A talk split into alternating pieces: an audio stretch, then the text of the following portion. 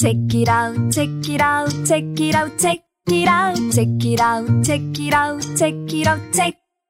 Check it out, check it out, check it out, check it out, check it out, check it out, check it out, check it out, check it out. 안녕하세요, 김하나입니다. 책읽아웃 김하나의 측면돌파 2부가 시작되었습니다. 오늘도 장류진 작가님과 함께합니다.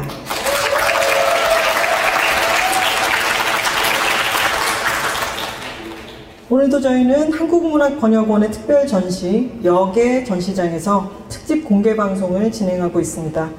오늘은 소설가로서 작가님의 일상에 대해서 여쭤보려고 하는데요. 작가님의 하루 일과의 시작이 다름 아닌 글쓰기라는 소식을 들었습니다. 네. 그야말로 듣고도 믿기 힘든 그런 이야기인데요. 보통은 워밍업을 하다가 한나절을 보내버렸다 이런 이야기를 들으면서 안도감을 얻곤 하는데 하루의 시작을 냅다 글쓰기로 시작하실 수 있는 대단한데요. 아 그런가요? 사실 저는 그게 그렇게 믿기 힘든 이야기인가? 놀랄만한 이야기인가? 하고 제가 놀랐어요 사실. 하루 이틀은 그럴 수 있어요. 아 그런가요? 근데 장편 소설을 그렇게 계속해서 매일매일 써나간다는 거는 너무 대단하게 느껴졌습니다. 아 그렇구나. 저는 그게 사실 대단하다고 이상하다고 생각을 전혀 안 하고 있었어서 네, 그렇게 하고 있습니다. 그러면 눈 떴을 때 오늘은 정말 하기 싫다. 네. 그런 날도 분명히 있죠. 네, 있죠. 근데 그래도 해야 하니까 한다. 인가요? 그런 날은 안 하죠. 네, 그렇게 자주 안 하진 않지만 네. 편하다. 네. 그러니까 대단한 게 아니라니까요. 아, 디폴트가 그거다. 하지만 언제나 뭐 옵션을 끌 수 있다. 아 네. 그렇군요. 그러면 그게 그래도 하루 정도 옵션을 이제 끄고 나면은 다음 날이 되면은 이게 내가 하는 일이니까 매일매일 출근을 했던 것처럼 네. 매일매일 나는 다시 이제 어제는 좀 안 썼으니까 반성하고 오늘은 쓴다. 네. 그럼 반성도 안 해요. 그냥 이제 오늘은 또 오늘의 모든 시작이니까. 네. 작가님은 그러면 책임감이 강한 편이세요? 강한 편인 것 같아요. 네. 어떤 의뢰를 받으면은 펑크를 내거나 하신 적은 잘 없는. 아 그런 책임감 엄청 강한 것 같아요. 다른 책임감은 뭔가요? 네. 다른 책임감 뭔가 모르겠다. 다른 책임감. 내가 너를 책임지겠어. 아 그런 건 줄 알았어요. 아, 네. 그런 것은 좀 약간 어영부영일 때도 있지만 네. 내가 마감을 약속을 해뒀으면 그건 칼같이 지켜야 된다. 그런 편인 것 같아요. 네. 네. 회사 다니실 때도 기획자로, 서비스 기획자로 일을 하셨잖아요. 네네. 그러면은 수많은 사람들과 함께 협업을 하잖아요. 네. 근데 기획자라고 해서 모든 걸 딱딱 잘 스케줄링을 잘하고 이런 사람만 있는 건 아닐 것 같은데. 맞아요. 근데 내가 밀리면 안 된다라고 생각하고 되게 그 일정을 그 당시에도 소설 쓰듯이 구글 스프레드시트를 켜놓고 열심히 하던 타입이셨죠. 사실 기획자라는 직업은 그 많은 사람들이 약속을 많은 직군, 많은 사람들이 내가 세운 이 기준에 따라서 다른 사람 약속을 지켜야 하는 상황이기 때문에 저는 당연히 잘 지켜야죠. 네. 그러면 이건 그냥 궁금해서 여쭤보는 건데 네. 일을 해야 되는데 지금 여기서 정체가 생겨가지고 스케줄이 계속해서 밀리고 있는데도 아웃풋이 안 나오고 네. 작가님이 보시기에는 이거 좀 더 해야 될 것 같은데 안 하고 있다. 이럴 때 쓰셨던 그것을 푸시하기 하거나 아니면 아웃풋을 끌어내기 위한 작가님만의 어떤 방책 같은 게 있었어요? 그냥 윗사람한테 보고해야죠. 아. 이때까지 하기로 했는데 지금 여기 문제 생겨서 안 되고 있다. 일정이 이뤄야 될 것 같다. 꼰지른다. 꼰지른다. 라고 할 수 있다기보다는 당연히 해야 할 일이죠. 네. 그러면은 스스로의 지금은 말하자면은 1인 회사라고 말하기는 그렇지만 1인 조직으로서 지금 이 작업 프로젝트를 하고 계신 거잖아요. 네. 그러면 그리고 이 책은 어떤 기획자스러움 같은 게 또 느껴지잖아요.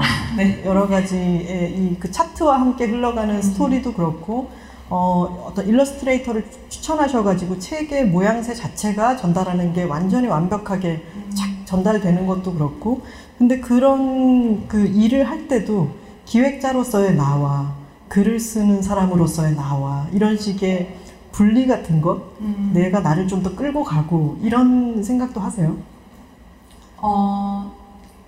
그렇게 되면 끄는 사람도 저고 끌려가는 사람도 저니까요.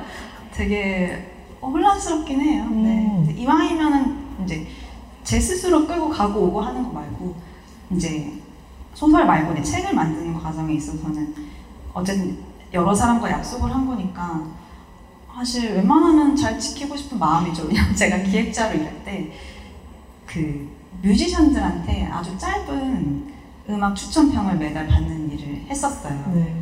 와 정말 너무 원고 안 주시더라고요. 그게 약간 뭐 150자 정도의 긴 글이 아닌데 그래서 근데 그때는 모든 뮤지션한테 같이 돈이 지급이 돼야 되기 때문에 입금은 계속 되고 있었어요. 근데 몇 달 안 주셔가지고 제가 항상 그거 받아내느라 되게 힘들었던 기억이 있어서 나는 그러지 말아야겠다라는 생각이 저도 모르게 들었을 수도 있어요. 아, 지금 갑자기 생각났네요. 네. 일의 기쁨과 슬픔에서 지난번에 측면돌파 나오셨을 때도 그런 얘기를 했었는데 그 다소 낮음이라고 하는 단편에서 장우라고 하는 뮤지션이 나오는데 그 장우가 만든 냉장고송의 조회수라든가 좋아요 수라든가 싫어요 수 같은 거를 정말 너무 그럴듯하게 잘 쓰셨더라고요. 이런 얘기를 제가 지난번에 했었어요. 네. 근데 이번에 달까지 가자를 쓰실 때도 약간 그러셨을 것 같아요. 자, 이더리움 차트에 오늘 가격은 얼마고 한 개가, 자, 오늘 그러면은 다해를 얼마를 사게 할까? 이런 식으로 좀 계산을 해가면서 다해가 지금 여윳돈이 어느 정도 있을 때고 요만큼 사게 할까? 이렇게 설계를 하셨겠네요. 네, 당연히 그랬죠. 그래서 사실 다해가 제2금융권 대출까지 받게 된 거는 마지막에 차를 사게 해주고 싶은데 그 금액을 맞추려고? 네, 시드가 워낙에 많지는 않으니까 그렇다고 그래프를 제가 바꾸기는 싫고 네. 그래프 있는 대로 쓰고 싶으니까 네. 그래서 어떻게든 돈을 끌어모아서 하게 된 거죠. 사실 마지막에는 다 해도 벤츠를 사게 해주고 싶었거든요. 아, 근데 아무리 해도 끌었지만 네. 안 되더라. 그러니까 살 수는 있겠죠. 뭐 할부로 사면 되니까. 네. 그거는 조금 오바인 것 같아서 네, 국산차로 바꿨습니다. 그 부분이 살짝 아리까리하기도 하죠. 그 브랜드가 나와 있지는 않으니까. 네. 근데 벤츠를 원래는 사주고 싶었다. 네, 세 명한테 다. 네, 그랬는데 은상 언니는 벤츠를 사는데 E클래스를 네. 사는데 성공하고 지송이와 다혜는 국산 새로 나온 SUV를 사서 네. 셋이 같이 차를 몰고 쫙 질주하잖아요. 네. 저는 그 장면 이미 본 것 같아요. 아, 정말요? 네. 그리고 이 소설은 너무 뭐랄까 그 어떤 장면들이 눈앞에 그려지는 게 많아서 나중에 틀림없이 영화가 되거나 드라마가 되거나 하지 않을까 싶습니다. 지금 도사님 같으신데요? 한우 도사님. 그렇게 된다, 그치? 아니, 근데 은상 언니가 저 언니 지금 남자 생겼나 싶어가지고 다혜랑 지성이가 이렇게 커피빈 기차칸에서 지켜보고 있을 때도 혼자 이렇게 폰을 열었다가 네. 저는 그 묘사가 너무 좋아요. 너무 깜짝 놀랐어요. 손을 이렇게 가렸다가 네. 입술을 안 보이게 안으로 넣고 네. 그렇지만 입꼬리는 숨길 수 없이 네. 이러다가 다시 이제 패딩 안에다가 네.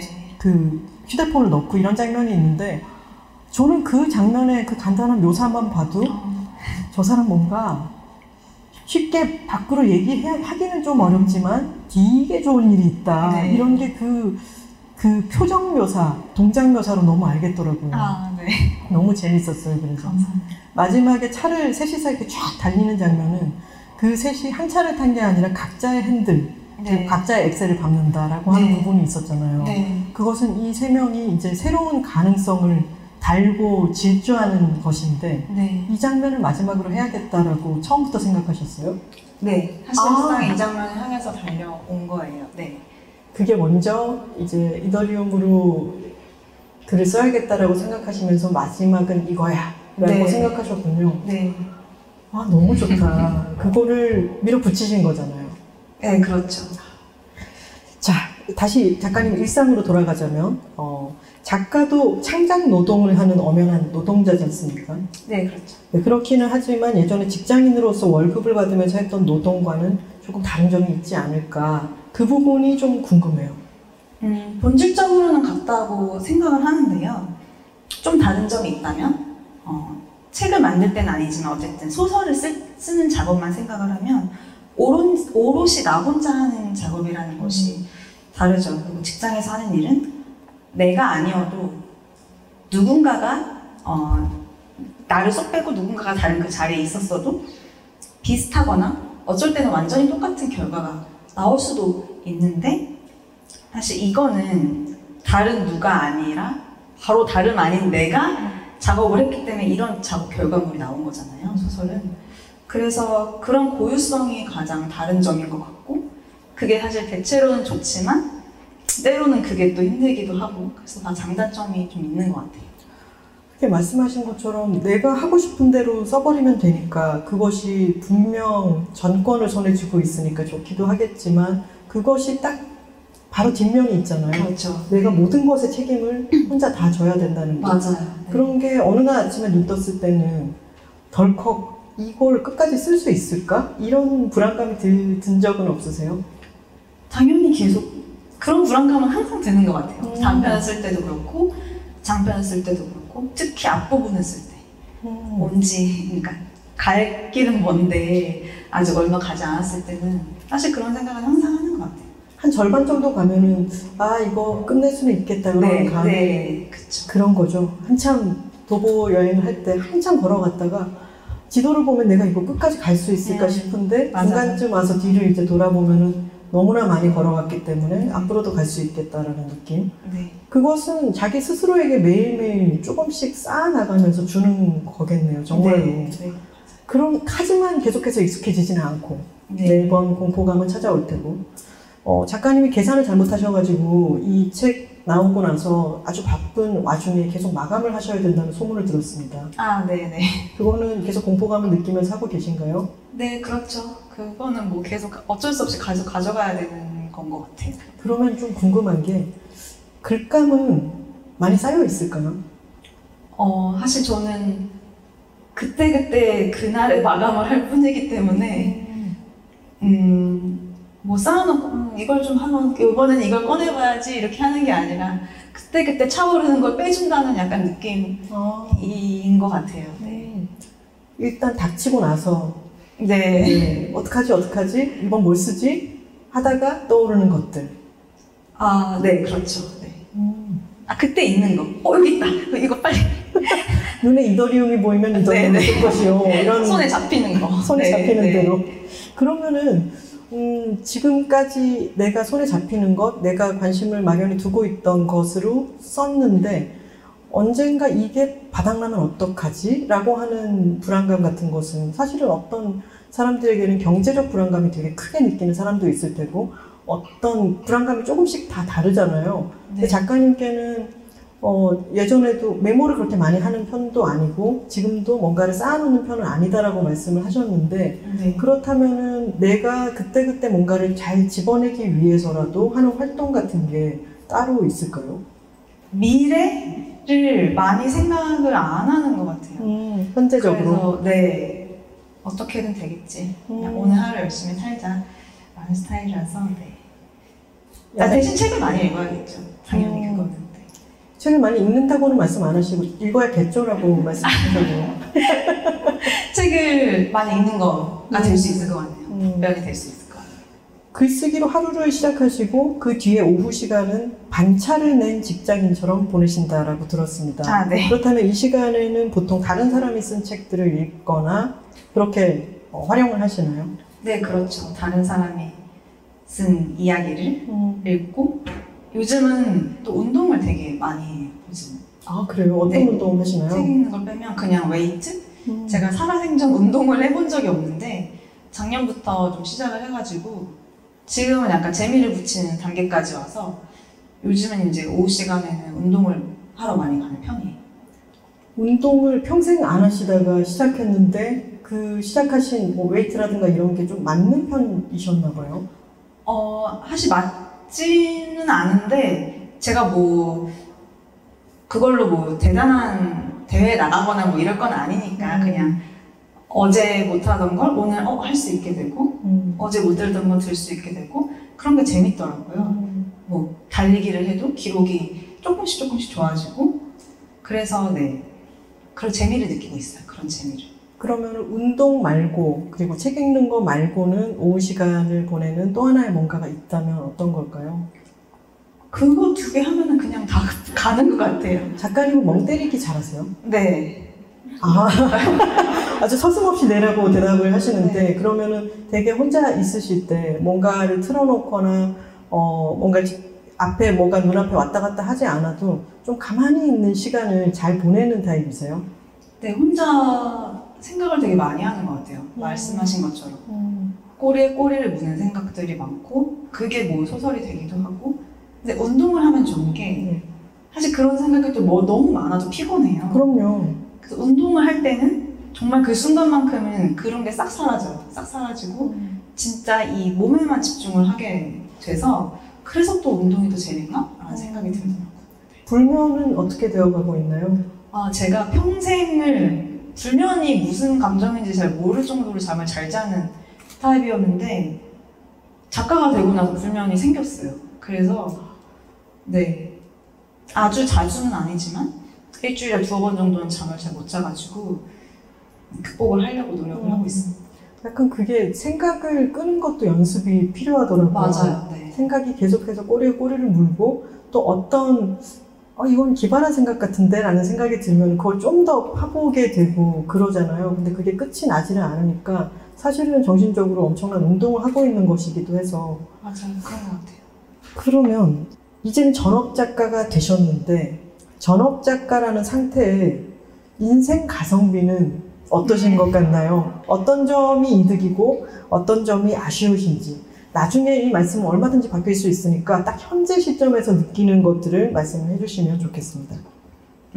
사실 이 질문을 받고, 인생 가성비라는 게 사실 뭔지 잘 모르겠더라고요. 왜냐면 가성비라는 거는 뭔가 결과가 나와야, 내가 죽어야 알 수 있는 게 아닌가, 인생이 끝나야 가성비가 어땠는지 알 수 있는 게 아닌가 라는 생각이 들어가지고 잘 모르겠고, 그냥 그 어감만 가지고 어울리는 대답을 해보면, 대출이 잘 안 돼요, 은행에서. 아, 맞습니다. 네. 회사 다닐 때랑 비교해보면 금융기관에서 저를 잘 믿어주질 않더라고요. 그 전에 비해. 한마디로 신용이 안 좋아졌다는 거죠. 그런 단점이 있고, 그런 걸 포함해서 이제 장단점을 말해보면, 제가 이제 그런 질문을 굉장히 많이 받는데, 제가 항상 하는 얘기가 방사형 그래프 얘기를 해요.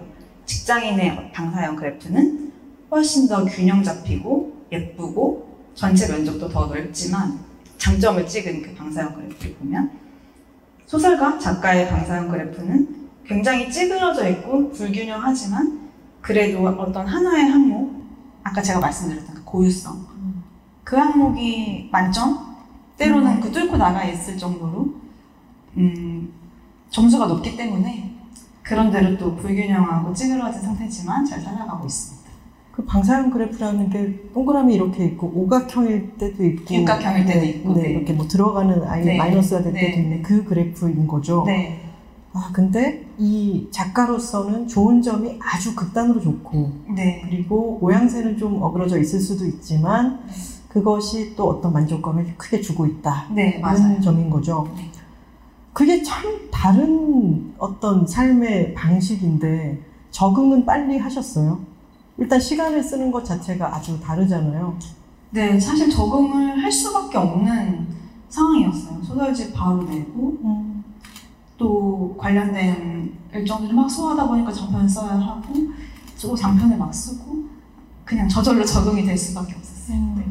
작가님의 회사 생활은 작가님에게, 소설가 장류진에게도 너무 중요한 자산일 것 같은데요. 작가로 살게 되실 줄을 몰랐을 적에 쓰신, 회사를 다니면서 쓰셨던 글과 지금의 글을 비교하면은 어떤 차이 같은 게, 지금은 사실 그렇게 오랜 시간이 지난 게 아니기 때문에 미미할 수 있지만, 어떤 시야라든가 호흡의 차이 같은 거, 그런 게 혹시 있을까요? 사실 저는 예전에 작가가 되기 전에 혼자 쓸 때는 독자가 없었어요. 사실 저는 제가 소설 쓰는 게 비밀, 아무한테도 얘기를 안 했고, 주변 사람들한테 보여주지도 않았고. 남자친구나 남편에게도 보여주지 않았나요? 아, 그 온리원이었죠. 원앤온리. 아, 네. 근데 그분은 책을 그렇게 좋아하시진 않는다는 얘기를 얼핏 들었던 것 같은데요? 네, 진짜 아무것도 몰라가지고 오히려 그냥 마음 편히 보여줄 수 있었어요. 뭘 써도 그냥 잘 썼다 막 이러니까. 피드백을 받아도 별로 귀담아 듣지 않는. 네네. 네. 그랬는데 제가 이제 보여주는 사람들은 뭐 합평을 하기 위해서 모인 사람들, 그러니까 나도 너의 소설을 읽고 평을 해줄 테니 너도 나의 소설을 읽고 평을 해줘라 라는 그 약속된 사람들한테만 보여줬기 때문에 사실 그런 화평에서 받는 피드백들은 다 어떻게든 깔려고 드릉드릉 하고 있거든요. 그래서 좋은 소리가 나올 수가 없어요. 그래서 그냥 아, 이 이야기를 읽어야지 라고 봐주시는 독자들을 데뷔를 하고 처음 만난 건데 그 독자님들이 정말 상상치도 못한 좋은 반응을 굉장히 많이 또 빠르게 보내주셔가지고 오히려 저는 제가 쓰고 싶은 글을 더 쓸 수 있게 된 것 같아요. 아, 이게 독자들의 반응이 나의 부스터 같은 게 된 거군요. 네, 오히려 스스로에 대한 의심도 덜하게 되고 위축도 덜 되고. 합평이라고 하는 것은 아주 혹독한 과정일 것 같아요. 저처럼 유리멘탈인 사람은 합평을 뭔가를 꺼내 놓는 것 자체도 너무 긴장될 것 같고 네. 그리고 어떤 뼈아픈 얘기를 들으면 그게 너무 잊혀지지가 않아서 맞아요. 다음에 글을 쓸 때 계속 그게 머릿속에 맴돌 것 같기도 한데 그러면은 그런 합평을 했을 때 기억에 남는 그게 좋은 것이든 나쁜 것이든 기억에 남는 한마디 같은 게 혹시 있으신가요? 기억에 남는 한마디? 갑자기 질문 드려서 죄송해요. 소설 그렇게 쓰는 거 아니야?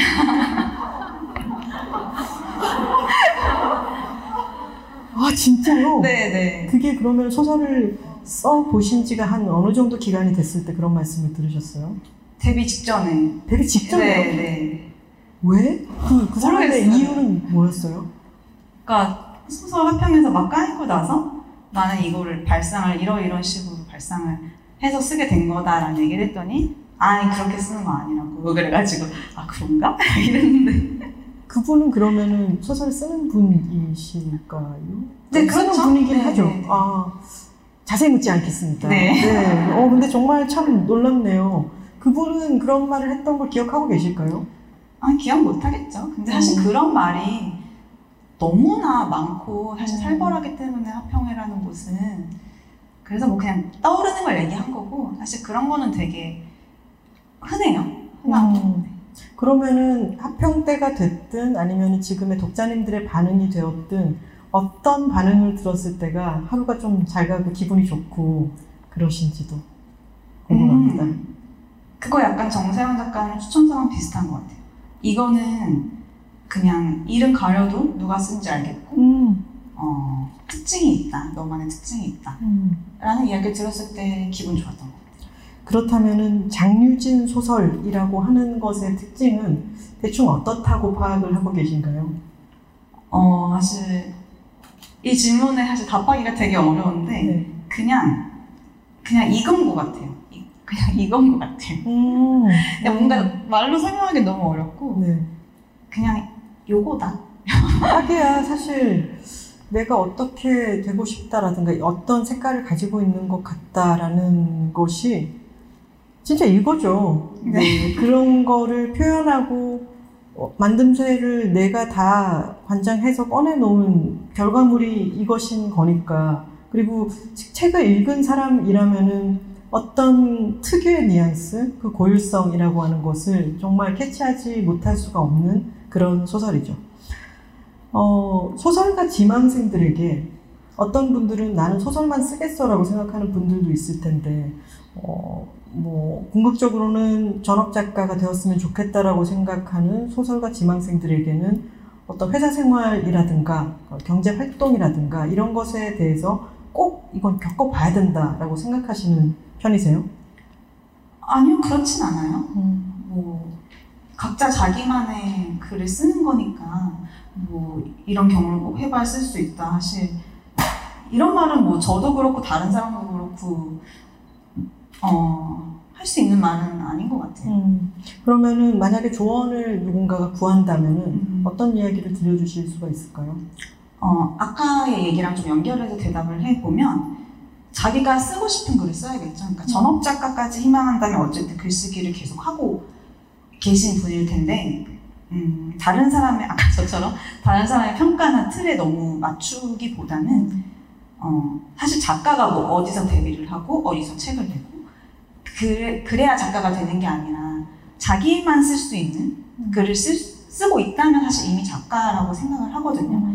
그래서 이미 글을 쓰고 있는 분이라면 자신의 글만이 가진 어떤 독특함이나 새로움의 미덕을 좀 믿어봐 주는 것도 좋을 것 같아요. 그게 분명 필요한데 참 쉽지는 않겠죠. 네. 근데 그게 너무 신기한 것 같아요. 소설 그렇게 쓰는 게 아니야, 그렇게 쓰는 거 아니야, 이런 말을 듣기도 하고, 그리고 내가 이걸 세상에 꺼내놨을 때 세상에 어떤 반응을 보일지도 모르는데 내가 쓰고 싶은 것이 이것이고 나는 이걸 계속해서 쓸 테다, 내놓을 테다 라고 하는 마음을 다잡는 것 자체가 저는 아주 어려운 일인 것 같아요. 맞아요. 때로는 어떤 말을 털어내기도 해야 되고 내 스스로가 이것이 다른 사람의 어떤 의견과 상관없이 이것은 내가 쓰고 싶다라고 하는 거를 더 나 스스로에게 귀를 기울여 주기도 해야 되고, 그 부분을 마음을 관리하는 것도 아주 중요한 일일 것 같습니다. 약간 뜬금없는 질문일 수 있는데요. 얼마 전에 윤여정 배우님이 큰 상을 타셨잖아요. 네. 근데 그 전에 이제 미나리를 놓고 봉준호 감독이랑 인터넷 화상으로 인터뷰를 하다가 봉준호 감독, 임상수 감독 이런 사람들이 이렇게 삐딱한 게 그게 사회학을 전공해서 그래, 이런 얘기를 하셨어요. 네. 그런데 마침 봉준호, 임상수 감독이랑 같은 학교 같은 과를 나오시는, 네, 맞아요. 우리 장류진 작가님도 학부에서 사회학을 이제 전공을 하셨는데 혹시 이 학부의 전공이 작가님의 세계관에 끼친 영향이 궁금합니다. 사실 저도 그 장면이 너무 웃겨가지고 그 윤여정 배우님의 표정과 그 봉준호 감독님의 약간 벙찐 표정이 너무 웃겨가지고 저도 그 짤을 저장을 해놨거든요. 사회학과 친구들하고 보려고. 근데 사실 예전에 이제 사회학과 학부생 때 봉준호 감독님 뭐 그때도 유명하셨으니까 인터뷰를 보면은 항상 아니 무슨 그런 질문 받으시면 아니 나는 사회학 잘 모른다, 전공만 했지 뭐 난 영화 공부하느라 수업도 잘 열심히 안 들었다, 약간 이런 식으로 딱 칼같이 말씀하셔가지고 막 서운하기도 하고. 그래, 왜냐면 사랑과 나온 사람 중에 그렇게 성공하신 분이 없어요. 그 사람이 다 삐딱해서 그래요. 사회학을 전공해서 그래요. 사실 저는 사회학 공부가 너무 재밌었고 좋아했고 또 영향을 미친 건 맞아요. 맞는데 그 선후관계가 다른 것 같아요. 네. 그러니까 사회학을 전공해서 저의 세계관에 영향을 미친 게 아니라 그러니까 제가 그런 사람이라서 사회학을 전공하고 좋아했던 것 같아요. 그러니까 제가 원래 사회학과스러운 사람이라서 사회학을 전공한 것 같고 세상에 나를 위한 학과가 있구나, 아니, 그런 식인 거죠. 나는 사회가 어떻게 돌아가는지 그런 것을 뭐 이렇게 연구해보고 관찰하고 이런 것을 원래 좋아하는 속성이 있었다. 네, 그래서 반대 방향인 것 같아요, 오히려. 네. 그러면 학교에 다니면서 학과 수업을 듣거나 할 때 어떤 내가 딱 맞는 전공을 택했구나라고 하는 즐거움 같은 것들이 크게 있었겠네요. 네, 있었죠. 학기 초마다 실라버스 시간표 짜면서 두근두근하고 그랬었어요. 아, 진짜요? 네. 이런 분 만나본 지가 정말 오래된 것 같아가지고 아, 그러셨군요. 네. 근데 그 뭐랄까요, 봉준호 감독의 영화를 보면서 사회학과 전공이라서 그래요 했을 때 뭐라 말할 수 없이 좀 그런 것 같은 느낌처럼 장류진 작가님의 책을 봐도 이 사람이 사회학을 전공했대라고 누군가가 얘기한다면 아, 뭔가 맞닿는 게 있는 것 같아라고 느끼게 되는데, 그것은 그 천성과 전공을 떠나가지고 그런 쪽에 관심이 있는 것이 이야기로도 똑같이 드러나게 되는 거로군요. 네. 기질 같은 게 그런 쪽이 맞다. 네. 그렇다면은 어떤 이야기를 할 때, 내가 소설을 쓸 때 그것이 어떤 개인의 감정이라든가 아주 내밀한 내면의 세계 쪽으로 들어가기보다는 작가님의 어떤 화살표 같은 것은 좀 대사회적인 것으로 있을 확률이 더 클까요?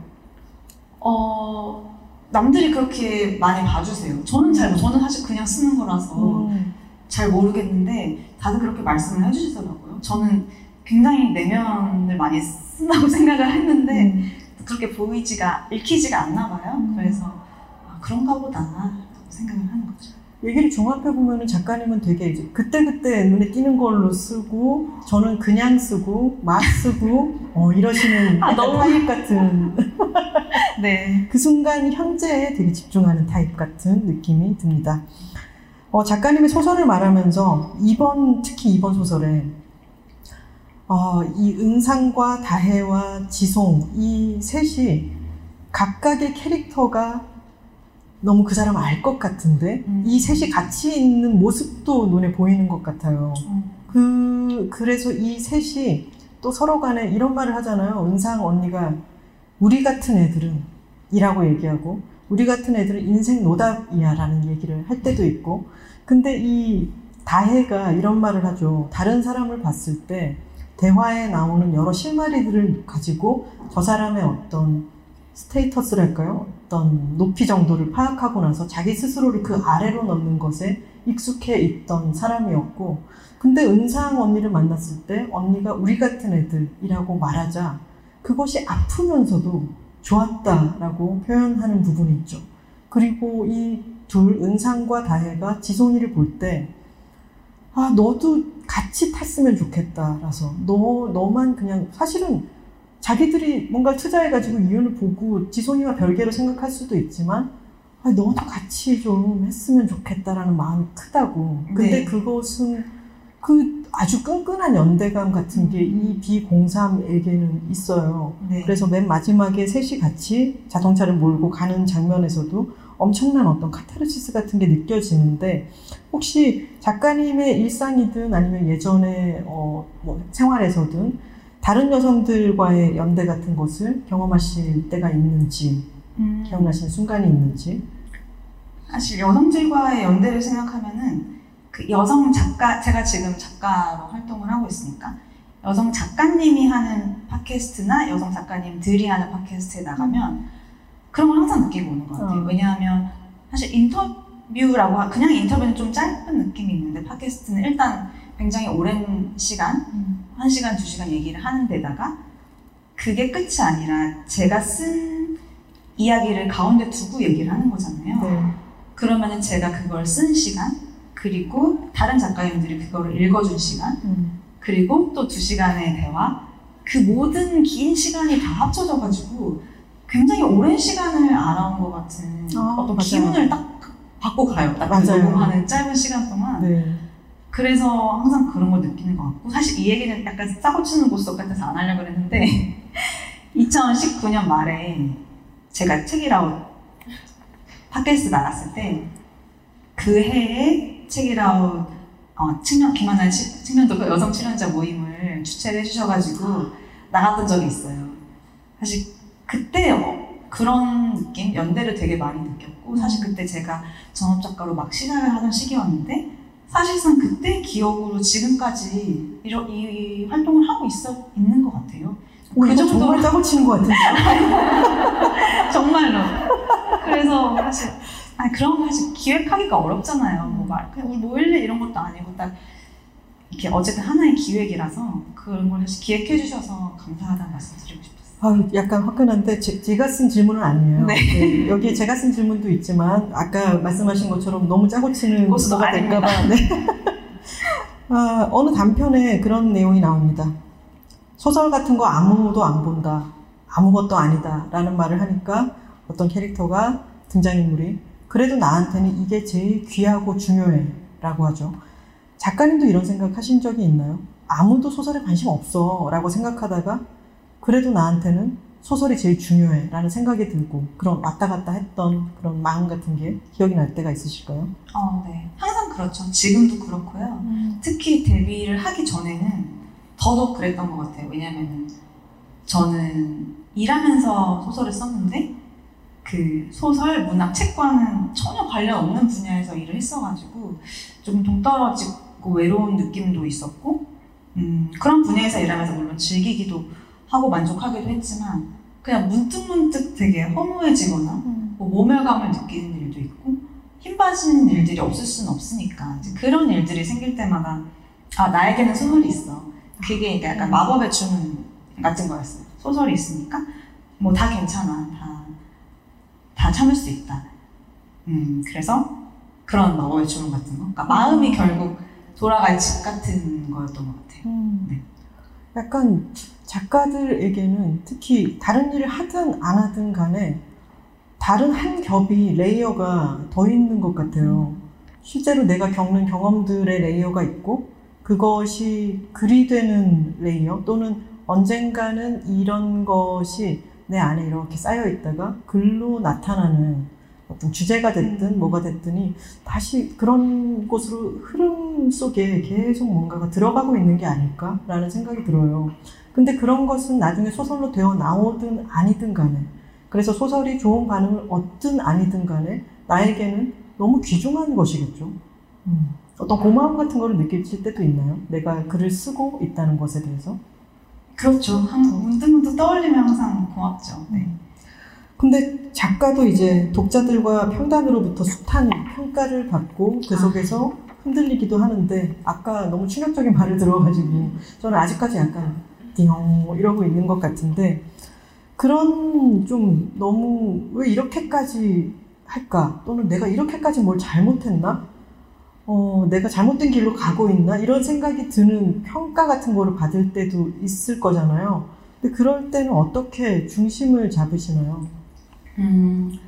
저 중심 잘 못 잡아요. 서퍼처럼 사시는 우리 장류진 작가님이었습니다. 파도가 오면 오는 대로 요 놈을 어떻게 탈 것인가, 그것만 생각한다. 사실 이 질문에 이렇게 대답해도 될지 모르겠는데, 사실 저도 되게 미약하고 미혹한 인간이에요, 그냥. 그래서 더구나 작가로 이제 막 시작을 했기 때문에 저도 당연히 중심 못 잡고 흔들리고요. 다만 제가 현재 이렇게 중심을 잡을 수 있는 거는, 그러니까 저는 되게 얇은 나뭇가지 혹은 묘목처럼 흔들릴 수 있지만, 작가로서 저를 둘러싸고 있는 모든 환경들이 저절로 중심을 잡게 해줬어요. 그러니까 그게 어떤 거냐면, 일단 저는 기본적으로 제가 쓰고 싶은 거, 제가 하고 싶은 걸 하죠. 왜냐하면 제가 지금 할 수 있는 게 그거고, 또 그러려고 직업까지 바꾼 거니까요. 쓰고 싶은 거 쓰려고. 근데 그렇게 했을 때 뭐 문학계 안에서 밖에서, 출판계 안에서 밖에서, 국내에서 국외에서 되게 긍정적인 시그널들이 계속 오고 있어요. 좋다, 너가 지금 하고 싶은 거 하는 거 잘하고 있다, 이런 시그널들이 계속 오니까 그런 것들이 저를 딱 받쳐주고 있어서 저절로 중심을 잡을 수 있었던 것 같고, 사실 제가 이 말을 할 때마다 다른 데서도 한 적이 있는데 조금 약간 재수없게 들릴까봐 걱정이 되긴 하는데, 사실 요는 제가 강인한 사람이라서 중심을 잘 잡는 게 아니라 더 좋은 긍정적인 것들이 저를 받쳐주고 있어서 중심을 잘 잡고 있다는 말씀을 드리고 싶고, 내가 어떤 튼튼한 고목이어서가 아니라 네. 나는 이런 거지만 많은 것들이 나를 이렇게 쓸 수 있게 덜 흔들리게 해주는 것 같다. 네, 흔들리는 말들도 많지만 받쳐주는 것들이 더 많으니까. 근데 사실 저는 언젠가는 저를 받쳐주고 있던 것들이 없어지게 될 수도 있다고 생각을 하거든요. 그런 날이 올 거라고 생각을 해요. 그러면 이제 그때 봐야죠. 그때 제가 이제 오롯이 혼자, 그런 게 없어도 흔들리는 게 더 많아도 오롯이 혼자 서 있을 수 있게 될 수도 있고, 아니면 뭐 그냥 뽑아 나갈 수도 있는 거고, 미래에 가서의 일이고. 네, 그건 미래는 모르겠지만 어쨌든 지금은 나름대로 중심을 잘 잡고 있는 것 같고, 그거는 다 여러분들 덕분이다 라는 말씀을 드리고 싶어요.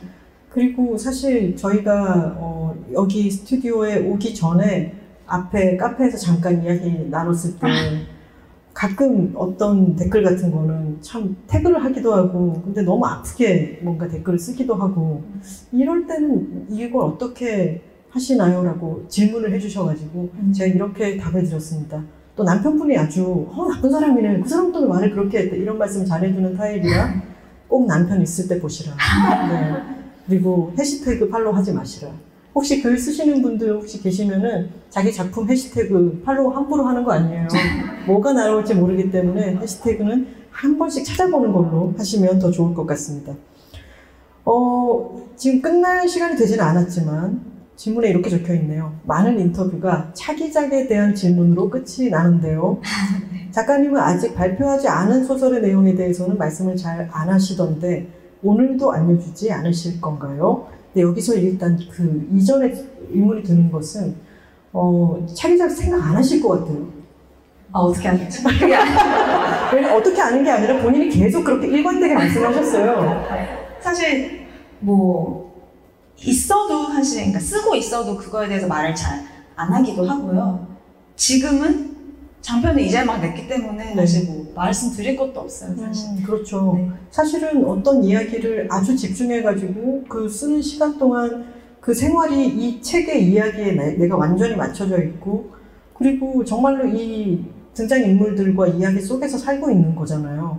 근데 그거를 이제 딱 떠나보내고 나면은 머릿속이 좀 시원해지지 않나요? 어, 맞아요. 시원한 느낌이에요. 네. 뭔가 되게 걸려있다가 체한 것처럼 탁 빠져나가는 느낌? 네. 그 체한 것은 내가 끄집어내주지 않으면 누구도 이것을 끄집어낼 수가 없는데, 그쵸. 근데 이것을 맨 마지막, 물론 맨 마지막 장면은 생각을 해놓고 쓰셨지만 이 책을 조금씩 이제 계속 다듬어야 될 거잖아요. 퇴고를 하고 다시 보고 이 부분을 고치고 이럴 때는 아직까지 뭔가가 계속 이 안에 있는 것인데 이거를 어떤 순간에 탁 내보낼 것인가라고 하는 결정을 내리기 전에는 되게 두근거리고 이래도 되나 이런 생각도 많이 들 것 같아요. 네, 그게 처음 계획대로 완전히 되지는 않기도 하고, 사실 제가 그 셋이서 차를 타고 달리는 장면으로 끝나야겠다고 생각했지만 사실 거기서 끝나지 않고 네. 에필로그 한 문장을 더 만들었거든요. 저는 근데 그것도 되게 좋았어요. 8층의 비밀. 네. 네. 8층의 비밀. 네. 네, 치사하죠. 네. 한 박사가 네. 이용하는 8층. 네. 근데 그 얘기는 나중에 더 생각이 난 건가요? 이걸 이렇게 끝내야겠다 하고? 네. 계속 다혜가 주말에 회사에 가는 그런 장면으로 끝내야겠다라는 생각이 나중에 들어서 네. 저는 그거 좋았던 것 같아요. 왜냐하면 달리는 장면으로만 끝냈을 때는 그 이들에게 부여하지 않았던 이상한 죄책감이라든가 뭔가 그런 것들이 이 독자들의 마음속에서 가시처럼 조금씩 더 커질 수도 있는데 저는 다혜의 맨 마지막 에필로그에서도 맨 마지막 문장이 굉장히 그 부분을 또 누그러뜨려주는 게 있어서 여러모로 섬세하게 쓰인 소설이라고 생각했습니다. 채널리스와의 인터뷰에서 이런 말씀을 하신 적이 있어요. 학창시절에 항상 누군가를 좋아하고 있었다. 네. 항상 연애 감정의 흐름 속에 있었던 것 같다. 그렇다면 저는 약간 전초전을 보았거든요. 작가님이 연애 감정을 얼마나 잘 다룰 수 있는 사람인지에 대해서 일기실에 나오는 나의 후쿠오카 가이드. 네. 저 그건 너무너무 간지럽게 보았기 때문에 만약에 작가님이 본격 연애 소설을 쓰실 계획도 있을까? 궁금합니다. 사실 이 질문 받고 되게 신기했어요. 사실 정말 아무한테도 얘기 안 하고 저 혼자 머릿속으로 그런 생각을 하고 있었거든요. 본격 연애 소설을 써봐야겠다. 네, 그러니까 구체적인 안이나 그런 거 나온 건 아니지만 그냥 막연하게 뿌옇게 떠오르는 것들이 약간 뭉글뭉글한 게 있어서 언젠가는 쓰게 되지 않을까? 라는 생각을 한 적이 있는데 딱 그렇게 말씀해 주셔서 신기했어요. 꼭 쓰세요. 저 그거 너무 읽고 싶어요, 진짜. 감사합니다. 네, 연애에 있어서 또 이 미묘한 어떤 감정에 왔다 갔다 하는 거를 또 얼마나 재밌게 쓰실 거예요. 이미 벌써 막 기대가 되고 있는 게 있습니다. 이 질문이 아주 막연할 수 있는데요. 지금 소설가로서 나 자신에게 바라는 게 한 가지 있다면 무엇인가요? 있습니다. 있어요? 네. 일단 처음 질문을 받으셨을 때 바로 떠오르셨어요? 아니면 좀 막연하다가? 1초 만에 떠올랐어요. 진짜요? 뭐예요? 너무 단순한 거라서. 네. 충분하고 여유로운 휴식과 독서. 지금은 그럴 여유가 없으시죠? 일단 일정도 너무 많고 네. 계속해서 막 쏟아지는 어떤 반응 같은 걸 보고 있는 때에는 계속 내가 약간 경랑 속에 있는 것 같으니까. 네, 맞아요. 네. 그리고 되게 현재적인 분위기도 하시지만 계획을 또 잘 짜시잖아요. 네, 맞아요. 구글 스프레드시트를 활용해 가시면서 네. 지금 그렇다면은 그런 충분한 여유를 가질 수 있는 빠른 시기, 가장 빠른 시기는 언제쯤 될까요? 하반기는 좀 일정을 많이 줄이고 좀 여유롭게 보내고 싶다는 계획이 있으니까. 소설가의 일정이라고 하는 것은 어떤 식으로 이루어집니까? 어떤 청탁을 받았을 때 그걸로 이때는 뭘 써야 되고 이런 식으로 네, 말뚝이 놓이는 네, 건가요? 네, 말뚝 맞습니다. 네. 정확합니다. 그렇죠. 네. 그걸 일단 자기 손으로 알겠습니다, 쓸게요 라고 하면서 말뚝을 스스로 꽂게 되는 거잖아요. 그렇죠. 네. 그리고 나중에 후회하죠. 네. 말뚝 앞에서 울면서. 네. 내가 이걸 왜 그때 꽂았을까? 그렇죠. 근데 그것을 이제는 계속해서 그렇게 할 수도 없는 것이고 이게 내가 쓰는 것이 물론 쌓아두지 않으신다 하더라도 힘에 붙이는 때가 오고 뭔가 지금은 좀 더 글이 고이는 시간이 필요하다라고 느낄 때가 있을 텐데, 그렇다면 미리미리 좀 대비를 하셔야 될 테고 그런 마음을 먹으신 거로군요. 네, 맞아요. 딱 정확해요. 그러면 한 그 기간을 얼마쯤 누렸으면 좋겠다라고 생각하시나요? 달까지 가자에 보면은 다혜가 정말 바라는 게, 아, 내가 이걸 바라는 게 그렇게 과한 걸까? 내가 창밖을 봤을 때 나무가 두억으로 보이고, 그리고 회사를 좀 안 다니는 딱 1년만 있었으면 좋겠다. 네. 하지만 그러려면 돈이 너무 많이 들겠지? 네. 내가 너무 과하게 바라는 걸까? 이렇게 생각하는 부분이 있는데, 작가님께 만약에 스스로에게 어떤 휴가를 주신다. 너 소설과 좀 동떨어진 곳에서 운동하고 책만 읽을 수 있는 기간을 내가 너에게 주겠다라고 한다면 그 기간이 어느 정도였으면 좋겠어요?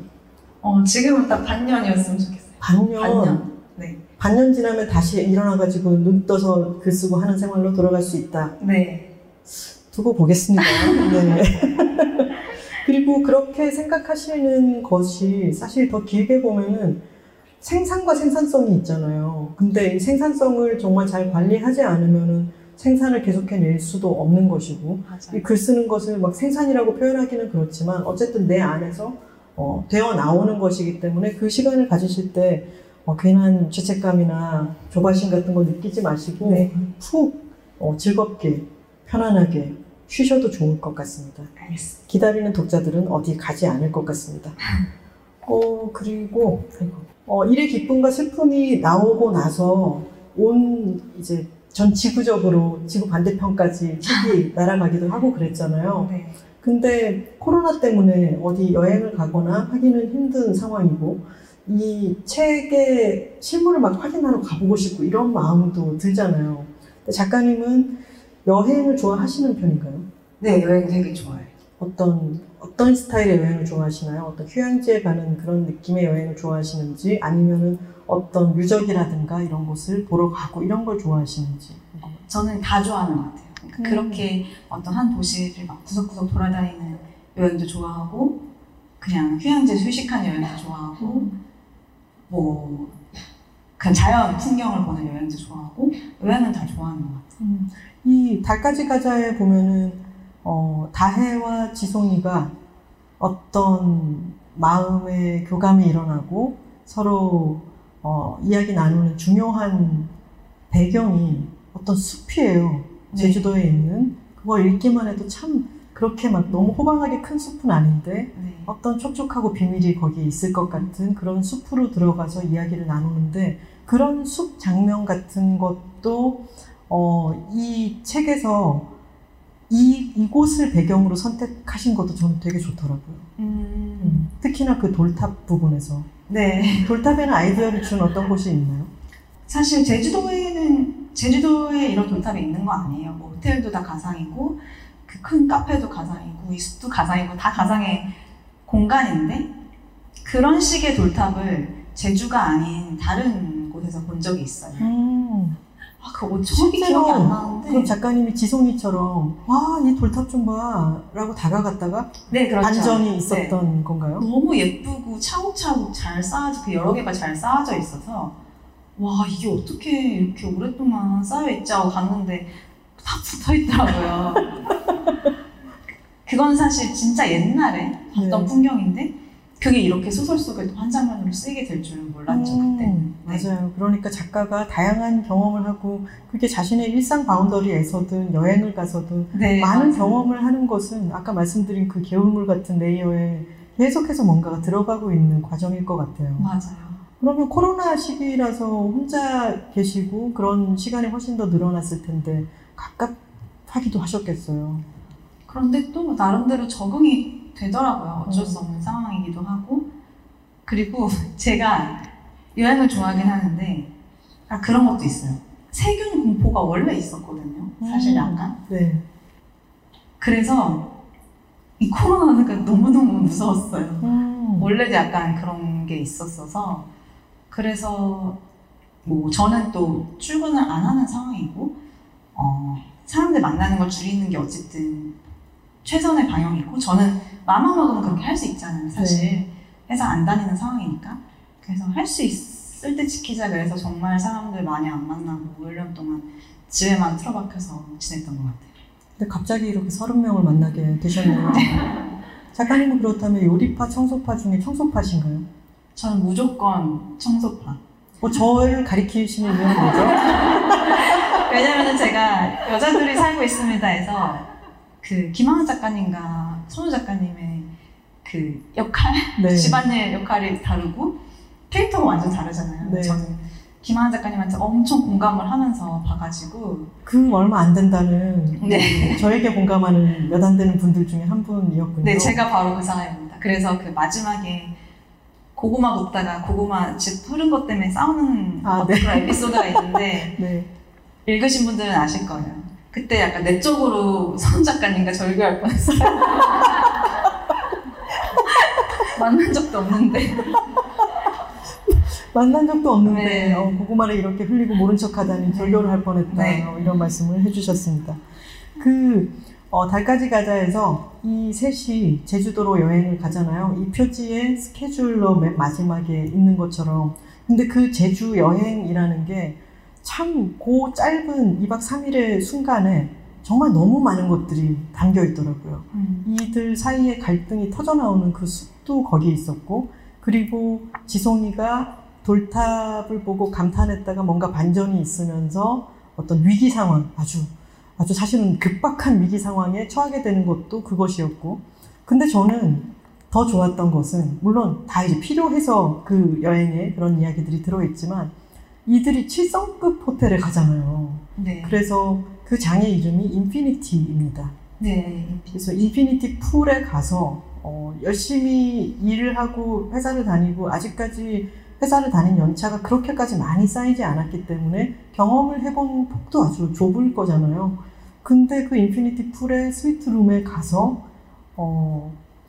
그 끝에 수영장에 발을 담그죠. 근데 이 표현도 너무 기가 막히지 않습니까? 보통은 이더리움 같은데, 주식 같은데 발을 담갔다라고 표현을 하잖아요. 네, 근데 그런 것처럼 수영장 끄트머리에 발을 담갔지만 이 수영장 끝에서 이게 끝이 날 수도 있는 거고, 근데 저기 보이는 바다와 바다 너머 달까지 갈 수도 있는 거잖아요. 네. 근데 저는 그 장면이 다혜가 평생 처음으로 내 앞에 펼쳐진 가능성이 이럴 수도 있겠다라고 상상을 펴 보여주는 장면이라서 제가 그 여행을 처음으로 7성급 호텔에 간 것처럼 좋더라고요. 근데 그런 것도 이들에게 이런 경험도 주고 싶다라는 생각을 하셨겠죠. 네, 그렇죠. 사실 처음 호텔에 간 순간은 되게 잊히지 않는 것 같아요. 맞아요. 그래서 더 그런 것 같아요. 네. 누구나 내가 호텔을 예약하거나 해서 엄마 아빠를 따라 어딘가 어디 놀러 가서가 아니라 친구들과 또는 내가 뭔가를 예약해서 처음으로 호텔을 갔다는 거는 삶이 어떻게 약간 바뀌는 순간 중에 하나인 것 같아요. 네. 네. 그래서 그런 거를 새 친구한테 보내주고 싶었고 또 그 인피니티 풀이 실제 그런 곳에는 의뢰 인피니티 풀이 네. 있지만 그 인피니티 풀의 어떤 모양새가 굉장히 상징을 딱딱 맞춰서 쓴 건 아니지만 연결될 것 같잖아요. 바다와 하늘까지. 네.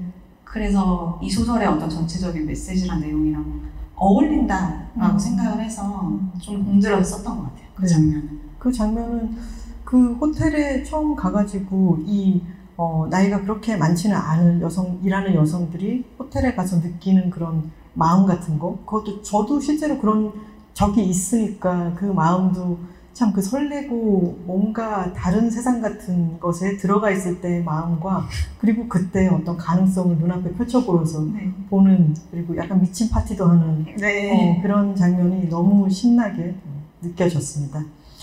저희가 지금 이야기 나누기로 한 시간이 벌써 다 마무리할 때가 되었습니다. 이 책이 지금 그 이후에 하루 만에 사쇄를 찍고 난 뒤에 계속해서 반응이 고공행진 중인 거죠. 이더리움의 제2차트처럼요. 모르겠어요. 그런 책은 그런 차트를 볼 수가 없어요. 그게 제일 불만이에요. 그래요? 사실 네. 그래서 지금 어떻게 되고 있는지 차트가 나오지 않으니까 볼 수 없지만, 그냥 느낌적인 느낌으로 마음속에서 차트를 그리는 거죠. 네. 잘 되고 있는 것 같아요. 네. 바해가 그 은상 언니의 이더리움 차트가 J를 그리면서 올라가는 것을 보고 나는 평생 이런 그래프와는 상관이 없는 삶이라고 생각하고 나는 모래알 같은 뭔가를 쌓아 올리고 있었고 또는 그게 쌓아질지도 모르는 상황에서 그 J 그래프를 보면서 불꽃놀이처럼 뭔가가 확 크게 느껴지는 고공행진의 느낌, 그런 게 확 들어오는 장면이 있었는데 저는 이 책을 보고 확신했습니다. 이것은 J 그래프다. 아. 네. 그리고 감사합니다. 저는 책을 덮으면서 꼭 작가님께 드리고 싶은 말씀이 있었어요. 어떤? 장장군님 가즈라! 이걸 꼭 뵙고 감사합니다. 네, 장장군님 가즈라라고 한번 네, 꼭 외쳐보고 네. 싶었고 네. 저 To Infinity and Beyond까지 아, 네, 네. 꼭 끝까지 달까지 가주셨으면 좋겠습니다. 감사합니다. 이제 마지막 멘트를 하기 전에 제가 지금 대본을 보다 말다 해가지고 좀 헷갈렸는데 오늘 두 번째로 측면돌파에 출연해 주셨고요. 그리고 이것은 이틀에 나눠가지고 업로드가 될 텐데 출연해 주신 소감이 어떠신지 들려주시면 좋겠습니다. 아, 사실 두 번째 출연인데 처음에는 사실 처음 나간 팟캐스트랑 너무 떨렸거든요. 그래서 저희가 팟캐스트 중에 최초였던가요? 네. 아, 네네. 저희가 키웠죠. 책읽아웃이 나은. 네. 근데 또 오늘 또 두 번째니까 안 떨리겠지라고 생각했는데 또 공개 방송은 또 처음이어가지고 좀 떨렸던 것 같아요. 아, 전혀 그거는 못 느꼈습니다. 아, 다행이네요. 네. 어떻게 즐거우셨는지 모르겠어요. 즐거우셨나요? 네. 그 먼 길 와주셔서 너무 감사드리고 또 여기까지 와주신 분들 또 시간 맞춰서 모니터 너머로 봐주고 계신 분들 좋은 시간 보내셨길 바라고 또 오히려 제가 더 힘을 받고 가는 것 같아요. 달까지 가자 아직 읽지 않으신 분들이 계시다면은 일단 아까 방송을 끄라고 말씀드렸지만 계속해서 보고 계신 분들이 계시다면은 이 책을 꼭 한번 읽어보셨으면 좋겠고요. 이 책을 덮으면서 느껴지는 그 엄청난 가능성 같은 것들도 본인의 것으로 만드셨으면 좋겠습니다.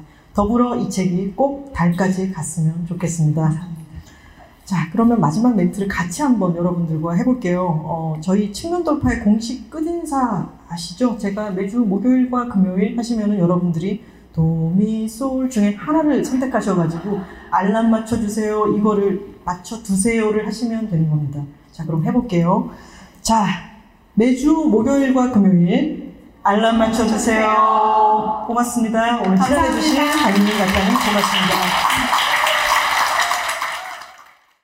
Check it out, check it out, check it out, check it out, check it out, check it out, check it out, check. Check it out, check it out, check it out, check it out, check it out, check it out, check it out, check it out, check it out.